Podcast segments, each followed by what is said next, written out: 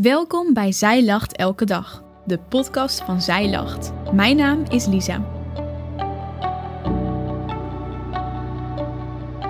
Dit is de overdenking van 3 juni door Mandy Wittekoek. Gisteren hadden we het over de algemene roeping die we als christenen hebben. Een heilig leven leiden, trouw zijn en vrede bewaren, om eens iets te noemen. Maar hoe zit het met een persoonlijke roeping? Roept God ook mensen tot iets persoonlijks, een unieke taak? Het korte antwoord: ja, ik denk het wel. We beginnen bij de roeping van Adam en Eva in Genesis. Genesis 1, vers 28.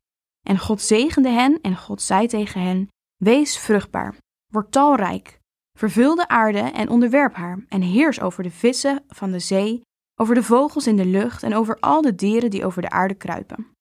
God gaf Adam en Eva een taak met verantwoordelijkheid. Het doel was om de handen uit de mouwen te steken en aan de slag te gaan. Vanaf het begin was het doel van de mensheid om mee te werken aan Gods wereld. Maar met Adam en Eva hield die taak niet op. Ook jij en ik zijn geroepen om mee te werken aan de wereld die God schiep. Dat doen we door onze algemene roeping, waar we het gisteren over hadden, maar ook door onze unieke taak. Daarin klinkt de echo van de taak van Adam en Eva. Je unieke taak is een bijzondere combinatie van het zoeken naar Gods leiding en de kwaliteiten die Hij jou gegeven heeft. Het ontdekken van die taak doe je door naar die twee facetten te zoeken. Het gebied van je unieke taak is dat van de Heilige Geest. Hij wordt niet voor niets de helper genoemd. Hij is er voor de verdeling van geestelijke gaven en zorgt ervoor dat wij vrucht dragen. Zijn hulp vragen is een essentieel onderdeel van het ontdekken van je unieke taak.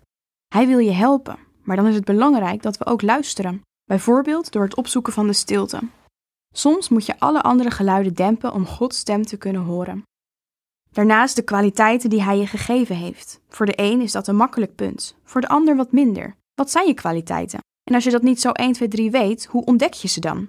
Je kunt jezelf een aantal vragen stellen. Zoals: Wat deed je graag toen je klein was? Wat zeggen anderen dat je kwaliteiten zijn? Waar ben je goed in? De combinatie van antwoorden geeft je een mooi startpunt. Maar dat is het ook echt, een begin. Het ontdekken van je kwaliteiten kost tijd en die moet je jezelf gunnen.